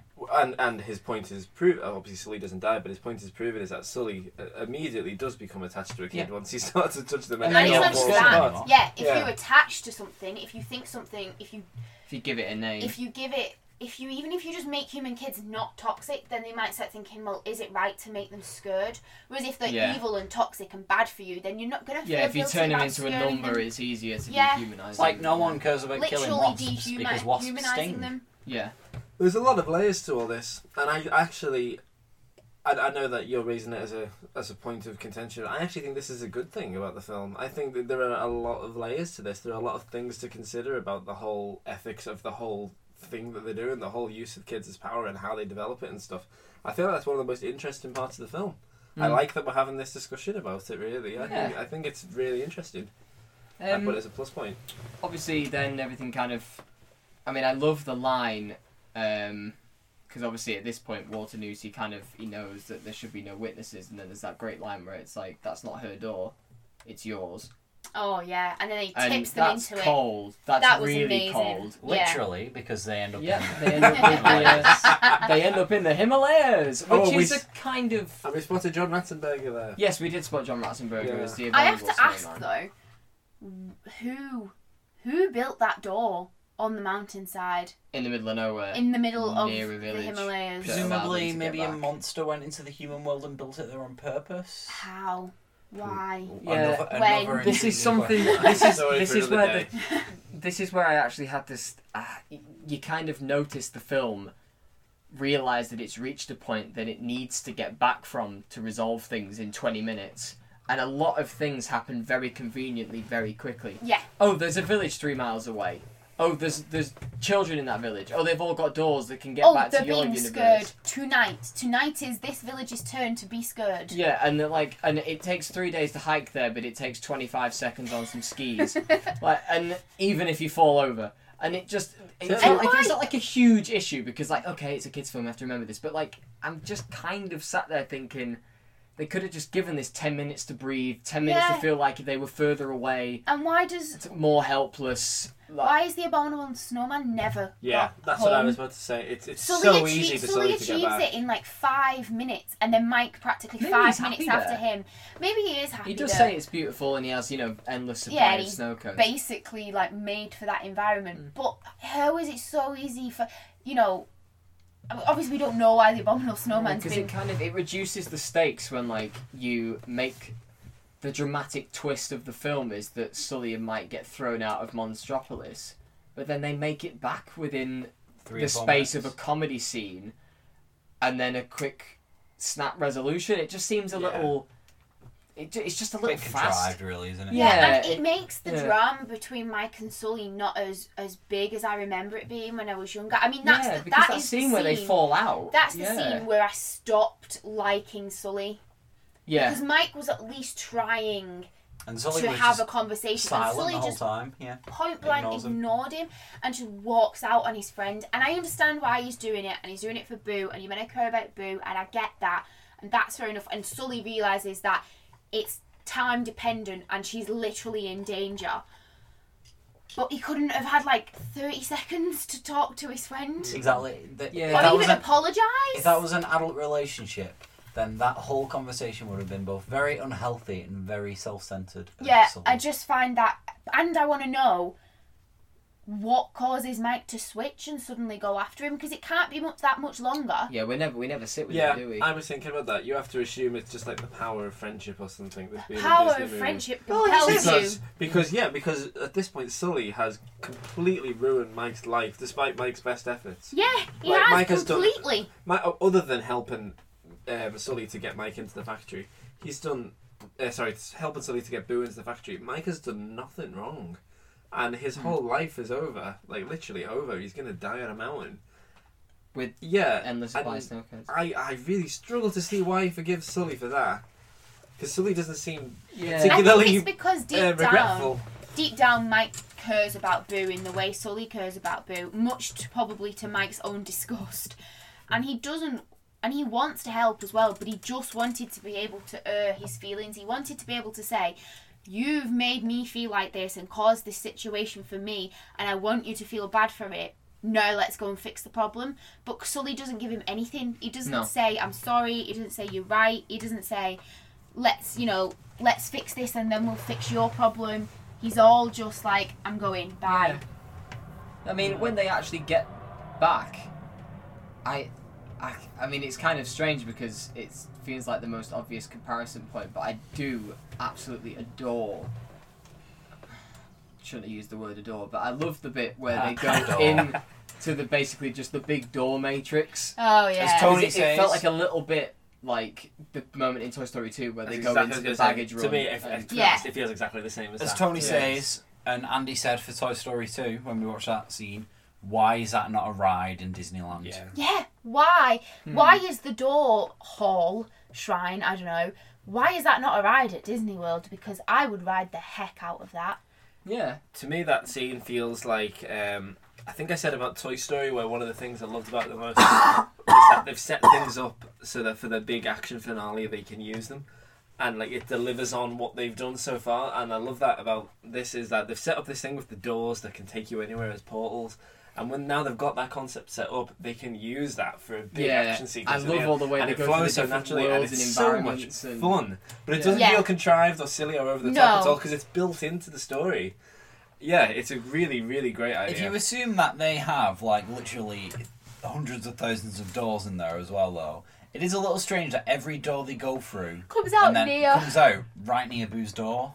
Yeah, Well, it comes not even just near I mean Boo's that's, door. that's just the it, law of storytelling. it isn't comes really, out near it? the door they've just gone in, and the only thing I can assume is doors, that are geographically close to each other in the human the world area. Yeah. are shelved in the same area. But That's the only but then we go through different countries. Yeah, we go through presumably Hawaii, presumably Japan. Fran- presumably I don't know. I'm just yeah. mean because what I'm assuming is they've come through. Say they came through a closet in this room to get back. They've gone into a different room in the house and gone through another closet. Ah. so I mean, like all of a house's Yeah, doors you are do see stored that near because they're in other. one hut on the beach and then they run into another hut And right next to door. it and go through another Yeah. door, and that's how. Why they- they can't just go back through the door they've come through is beyond me. But that's you know. The other thing is almost every time. Well, Randall finally gets this at the end. I'm just you know preceding it with that, but almost every time that they come out and then go, oh there he is. They spot it because Randall is noticeably hanging on to the edge of the door with. He's the- invisible. Why don't, well, one, he's invisible. I didn't even think of that. Why doesn't he make himself And also, invisible? Why doesn't he just go inside? You would never spot that door amongst millions, but you would spot Randall hanging onto the edge. Why doesn't he just go inside? And he finally does that at the end, but only when they've already caught him. And um, Randall, when he gets thrown into that door at the end, that's the only time they ever encounter a human. Like they're Yeah. going in and out of all of these doors, and they never see a human.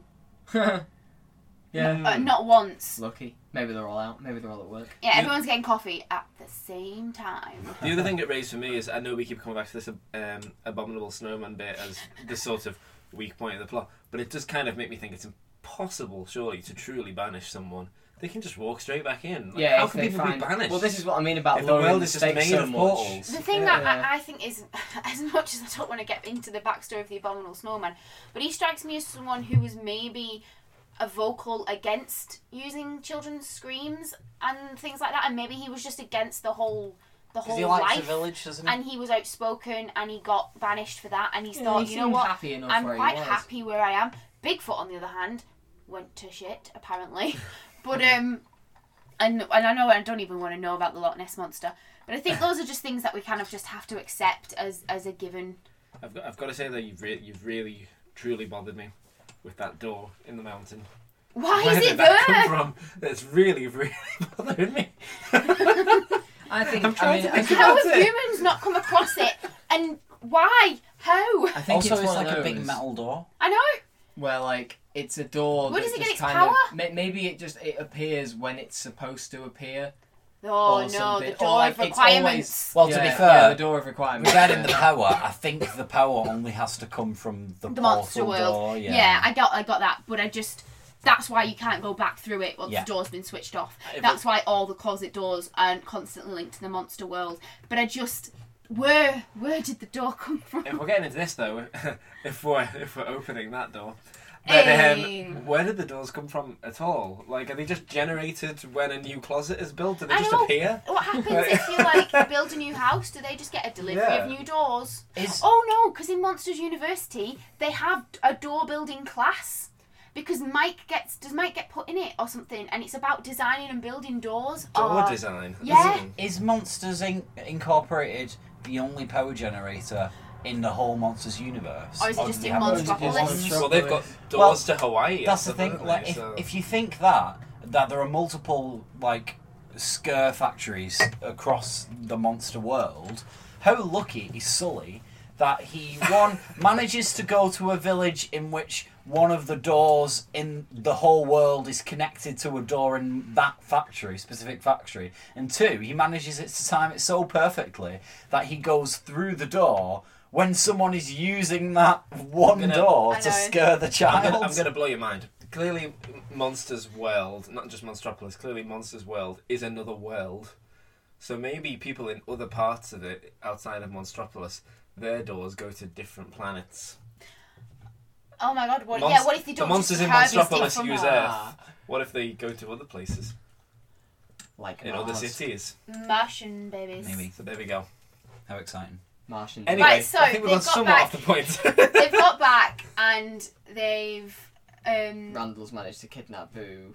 No, I think I think events. you know they, they get back. Mike and Sully make up, and then they go through into the the door warehouse, and they have all of that funny scene where they're chasing each other through the doors, and then finally Yeah, it's they really throw playful. I they, like that scene. they throw Randall into the Abyss. into the abyss.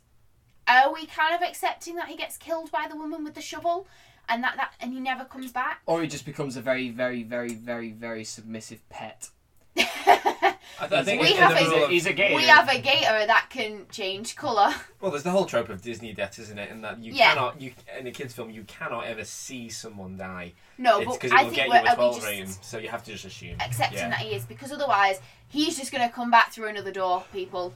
Yeah. Like Yeah. it doesn't matter if you destroy the door because that happened to Sully. He's just going to come back through another door. So we kind of just have to either accept or assume that he gets killed there and then. So then they're running away to put Boo back into her door, and then the, the whole switcheroo happens where they trick Waternoose. How and when and who comes up with him? It's got to be Mike who comes up with that plot. But how has he come up with it so fast? Yeah, because you you see, um, I've never noticed before, but when you're watching, you see that um, Sully takes out Boo's door from the power thing and puts in the practice door, and then uh, jams it in, and then he does the whole switcheroo thing. No, he doesn't. He takes the practice door out and he puts Boo's door in. But the practice thing is a practice thing. It's not an actual. It's Ah, not going of to take course, you to yeah. another. But he's counting on Waternoose not noticing that. He's counting on noticing. In his rage. And then during that whole process of them being in that room for a couple of seconds, Mike manages to get both him and all of the people that are watching Mhm. it into Yeah, the, the practice CD, room yeah, Which the seems time, possibly at impossible because Sully got there before Mike and Waternoose was right behind Sully. So that seems literally impossible. So yeah, it is a bit of a problem, Unless but it's a second door. I will allow it because it's a nice reflection for the beginning opening scene. Yeah, I they pull love it. I love it. And Yeah, it's they then bookend it on re-pull that back the, purpose, cur- yeah. the curtain again. And it, it's the very typical. I mean, if you think of if you think of Zootropolis, it's the typical. We've got you on tape saying something bad. You know, I'd kidnap a hundred children. I'd shoot a thousand predators if I needed to. Like it's, it's a very easy device to catch someone. So we've established that it is illegal to kill children in the monsters world. I don't think it's Or kidnap illegal. I children. think it's just you know it's not ethical. And also, if the most of the monsters world still thinks they're a toxic substance, it'd be like saying I'd bring Oh, I'm in a gonna thousand smuggle pounds of all of it. plutonium if, yeah. Or it could just Yeah. be one of those things That's that like my point. has never been spoken about in the society, never been Yeah. addressed before, and now the person in charge of it has outright said it. Oh, let's kidnap and kill kids. Maybe it gives them some pause for thought to think. Actually, no, Yeah. we don't want to do this. Plus, Roz says, Roz number one, says that she's been working undercover for two years, so maybe she's known that there's been something going on because Yeah. why would she be there undercover? You know, Yeah. because she says it was nearly all blown, but you've kind of brought it back in the end. So she obviously, there was obviously people have been keeping an eye on Waternoose. Maybe the CD, um, the CDA have always known that they're not actually toxic. Maybe. Or, or have we, uh, uh, someone in it has known. Have we spoken about Roz? Really? I we? love Roz. She's just great. That voice that they do for She's in, Roz. yeah, she's in three scenes, really. Always watching. Who's voiced by a man. Yeah, and yeah. That voice is just like that's exactly how I imagine a slug would sound. Yeah, she's definitely just a giant slug. And then they pull a switcher on her, and it turns out she's ahead of the whole CDA. Yeah, which you don't, you do not see coming. Like as a child, I was like, I did not see that coming. I don't even always think forget you're that plot supposed to apply much thought to. it. I think it's just like A a, bit of humour. here's a silly character from earlier on that we don't really have a place for in the final act. Hey, let's just say she's the head of this secret organisation. Why yeah, not? but she's good. You know? She's it's yeah, good. it's fine. Like, It's a nice bit of humour to cap it off, isn't it? yeah, yeah. So they've sort of, you know, they've saved the world, but suddenly they kind of realise, well, actually, Oh, I love that. all of the energy is going and the plant's going to shut down. And while it isn't really Mike and Sully's fault because it was happening anyway and the way to solve it is not to kidnap children and they make you feel like oh this is a problem they have to solve. And then I like that it's Sully that solves it and hmm. not Mike necessarily. Especially with the frame of mind he's in, because I love the fact that like Randall gets dealt with, Waternoose gets dealt with, uh, the CDA get dealt with. Everything gets dealt with. All of the like the, the conflicts that have been coming throughout, uh, that have been present. Sorry, throughout, are, are kind of neatly wrapped up in a little bow, and then you realise that the biggest conflict of them all was something that we didn't realise The because conflict in our heart. Which is well, essentially, yeah. You like, well, no, I mean, I mean, I know it's a joke, but you're essentially right. It's just the fact that inevitably Boo will have to be put back, um, and it's something that you've, it's you forget. You know, Boo can't stay in the monster world forever.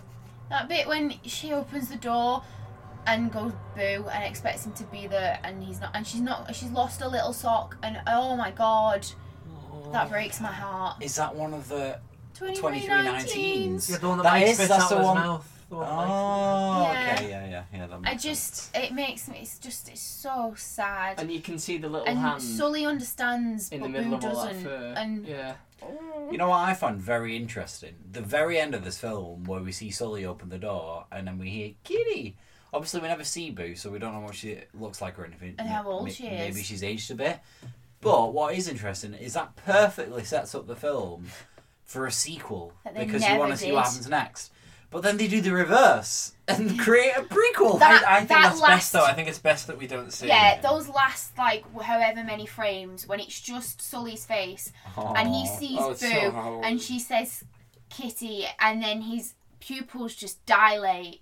Mhm. Oh, that's just fantastic. What That do we- really fantastic. So what do we think that? I mean, I liked. Well, the thing is, she was such a little kid that at that age, I think she's aging probably- is rapid and it's drastic. so she probably probably- is noticeably older. I reckon it's probably a year on. yeah. If that. I think it's just kind of for a little establishing the fact that Yeah. he can't go back all the time, but if he ever wants to go back, he can just visit if he wants. Well, do you think he will? And do you think he does go back? Yeah, regularly? I think he they grow up together, and she and he's always part of her life. he becomes an imaginary friend to outsiders. That kind yeah, thing. that kind of thing. And you know, he always. I mean, obviously, Boo's gonna move and, And things like that, and things and- like that. But I, I think they'll always have the door. I think they'll always kind of be connected. And then her kids, because we don't know how long Sully lives. Mm. Yeah, no, exactly. It's yeah. I think there's- that's it is it's a nice, to have that nice possibility. leave it it, really ends well, and I love that it was Mike that went to the effort of rebuilding the door Yeah, for Sully. did That love is that he lovely, that. the door. like Yeah. rather than just Sully's doing it in you know in secret kind of thing, he's rebuilding Boo's door. It's Mike does it for Sully, and then obviously Sully's kept Even that last obviously, piece. yeah, Boo has been the source of a lot of constant Conflict, conflicts yeah. between the two of them, and Yeah. then Mike realizes the value of. It- It's just again another example of how nice Mike is, despite the fact that Mike was probably in the right the whole time. he still recognizes how important Boo is to Yeah. Sully and goes to all that effort to rebuild the door Mike for him. is the and hero. shows his hands with all those splinters. Oh, I in them. know. oh. Mike is the hero of Monsters Inc. Friendship He is, though. is He the just- true he must have hero been- of this film. He, he's been spending so much time in it. His fingers are cut to shreds. He's been doing it presumably at work. Like, what does Sully think he's been doing all this time? Like, how mm-hmm. he's taking Going on dates Well, it's, Celia? it's typical of Sully's personality to not, Not even noticed, notice. not even realise. You didn't realise that I've done all the washing and you haven't done any of it. I like that Sully kind of takes takes on my like running the business role at the end. with his little tie. Yeah, with a little tie. Oh, don't get me started on who wears clothes and who doesn't in this film. Oh my god, I know. I think, yeah, I think ultimately it's, you know, it's Mike and Sully's friendship, and that final gesture from Mike sums it up entirely. Hmm. Um. So, do we go through with just overall? Yeah, let's do our ratings. Yeah. So, who who goes first? Do we do guess last or guess first? Guess last. Guess last. Andy. Um, I've been thinking about it. I think I'll give it an eight. Uh, I really enjoyed it. Is this out of a 10, by the way? 10. Well, yeah, you can use whatever metric you like. Though Jake likes to use um, baked potatoes out of five. Okay, fair enough. Um, I, I'm giving it an eight out of ten. I thought it was really good. Not as good as Toy Story or Bugs, uh, Toy Story Two or Bugs Life. Um, I, I, I think there is sort of small problems with it. Mainly the fact that it's it's more of a direct kids movie than the others seem to have been. Mm. So that you know there are things Yeah. as we pointed out, things that are glossed over that are confusing us a little bit as adults. Um, may- maybe I don't know. Maybe the characters just don't really like pop as much for us as they do in Toy Story because we struggle to really name favorite characters apart from Mike and Sully. Yeah. Um, I, I I still really really enjoy it though. You know, Pixar's got such a high standards. I'm having to be so harsh with this whole series that we're doing because all of these movies are basically tens, really. Yeah. But if it, if it's all relative, then you know I'm giving this an eight, and it's you know very very solid entry, and I'm looking forward to Monsters University. I want to see more of this world now. Yeah. Uh, Jake, what about you? Um, I can't remember what I gave to Toy Story 2 and A Bug's Life. Um, I think I would probably give this one an eight and a half, which would be my highest rated one so far. Really? Yeah, yeah. Cause I think- it? Yeah, I Was. Bug's Life not an eight point five? No, I think I give both Toy Story 2 and A Bug's Life an eight. I think. I would Well, rate this one slightly higher because I think it's just more enjoyable to watch. It's a lot more fun. There's a lot more world building in it. Um, there's a lot of fun questions you can ask about how the world works, but again, none of it really matters because you know it all. It doesn't matter. It doesn't. no, yeah, it all yeah. just serves to enhance the Uh, story. no, the Toy world. Story two is your highest. Or what did I give Toy Story two? Nine. Oh, I gave Toy Story two nine. Okay, I'll keep this at an eight and a half. Eight and a half. Right. Okay. Um, enjoyed it more than A Bug's Life. Um, even though A Bug's Life is probably a little bit more dear to me as a film, but But this is more probably more dear than either of them to you, isn't it? Really. Or is Bugs Life? Is Bugs Life still the most sort Bugs of? Life's the one that I grew up with, and I, I grew up with Monsters Inc. as well. But Bugs Life was e- you know years before Yeah. that. Yeah. Um, yeah, really great film, really solid, solid Pixar film. Yeah. Um, I'm gonna go seven point five. I think. Um, I felt a bit bad, but I just. I don't. I mean, first of all, I just don't have the same sentimental connection to this that I do the other ones that we've watched so far. I think if I did, I would probably bump this up to an eight, but I don't, so I'm not going to. Um, it's, it's very funny. I love the universe that it's in. I love the world building that goes into it. I love Mike and Sully's relationship, and I love the fact that Boo is like the perfect foil for both of them, and that all seems to work The logistics of it seem to come together really well.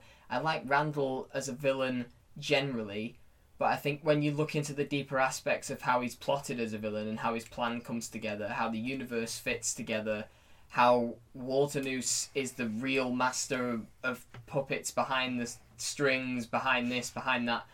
It, I'm not quite sure how well it's communicated. I'm sure with enough thinking and explaining, it could probably make sense. But I want the film to do a better job of that itself. I mean, Pixar films are usually really good at explaining things, usually really good at directing things, usually really good at showing you rather than having to say it. But I don't know how strong that aspect of this film is, and I think that's why I'm just going 7.5. But I, I, I do think though I do think it bears repeating that you know it is all relative, isn't it? I think as a kids film, which is what this is, it's surely you would agree one of the higher tier kids films. It's just because Pixar standard is so high, really. Isn't Yeah, it? I mean, Yeah. you know, we're talking like, I mean, I mean, Cars was probably the first misstep. I Yeah. And even Pixar. then, that's still a, you and know, even a then, solid I'd say six. that's still pretty good. Yeah. So, okay, well, if we're going that far ahead, I guess Cars Two is probably the only misstep of Yes, that's definitely a misstep. I mean, that's a misstep off a cliff, but like, um, yeah, no, just seven point five. It's good. I really enjoy it, but I think watching it as an adult and thinking a little bit harder about how things fit together and how the deeper aspects of the film, like the the inner workings, are communicated. I think you have to put a little bit too much effort in to fully get it and appreciate it. And like, That's fair enough. Yeah. That's fair enough. Um. So Toni. Um, I think it. I think we'll go with eight point five, like Jake. I couldn't give it a nine because I think that's too. It's not Perfect. I almost want to, but I feel like yeah, if I did, it'd be I want to, but I think it's because I loved it so much growing up. I think as objectively as I can be, I think an eight point five is a good score for it.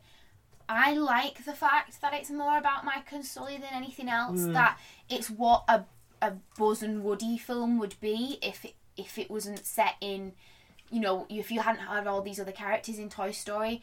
I love the fact that the whole crux of the story is about their friendship and their relationship and how they work together, even if you don't realise that as a child. I think it's clever. I think it's funny. I don't think the plot's too complicated for children, but I think it's complicated enough that there's some drama and they get some surprises and they're introduced to things like that. You know, I think it introduces in in a subtle way some very big concepts like ethics and things like that Yeah. and and I just I like it. I think it's a really really good film in the context of Pixar. It's probably not an 8.5, but as a film, I think it is an 8.5. I like it a lot. Right. Actually, fair speaking score. of, um, Very in- yeah, I think in terms of introducing kids to things, I think this was our first major, like properly like on-screen, like intimate, strong, passionate couples kiss. Yeah. Between um, Mike and, And Celia, Celia.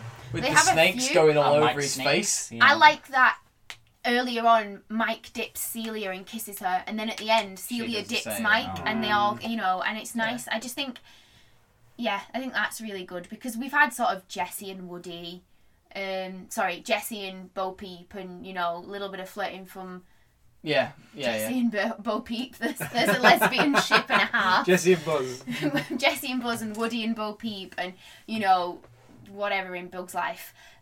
But Yeah, it's Princess never Island been Flik, they've never been like an established couple and things like that. I just I really like that. And I just yeah, that aside, I just think it's really good. I think there's a mm. lot of really good elements to the film. Yeah. I think that that touched on like one of the things I said before is that this just all feels real. Yeah. Like I, I like the fact that Mike and Celia's relationship is not part of the plot. No, Like, but it- they, it they just start they start as a couple. They manage to maintain their relationship throughout the film. Yeah. It's just an incident in their lives. Whereas you know most films of this kind would use the romance as part of the story. But because it's, It's just this is just you feel like you're just seeing a thing that happened in their lives. You see in a snapshot. It feels real. Uh, that's what I really really like about this film is that I feel Yeah. like we're genuinely seeing into a world, Absolutely. which Absolutely. is very high praise I think that I can give to it. So Um, yeah. So, unless anybody else has anything to say, I guess we'll just introduce the fact that next time it's the return of Nor. Yeah, we got Finding Nemo, As haven't we we? do Yeah. Finding Nemo, um, which is one of the ones I said before that I owned on DVD and watched a hell of a lot. I think that was. See, I Um, feel like that's one I've seen less. Yeah. of all the It's Pixar weird films. everybody has but that I love Pixar it. film I that- still love yeah. it. I still think it's excellent. Um, It's when Pixar started to go really big with Finding Nemo. Yeah. Oh yeah. mm. Yeah Really they looking forward to touched the Finding Nemo. Caught a mass Sort of audience really success, quickly. really, yeah, with yeah, that one. absolutely. Yeah, so Yeah. we'll be back with that one and uh, more familiar voice to everybody. But thank you very much, Toni, for being on. Oh, on. no problem. Thanks for having me. Thank you very much, Toni. that seems like a perfunctory word of applause. This was an episode with No, a you've been an superhero named guest. Toni. So yeah, You've been an excellent guest. Thank you very much. yeah. But Okay. not as good as not. Can we finish ah. with a Can we finish with a group round of put that thing back where it came from? Oh, so help me. So So help help me. me, so so help help me. me. And a And cat. cut.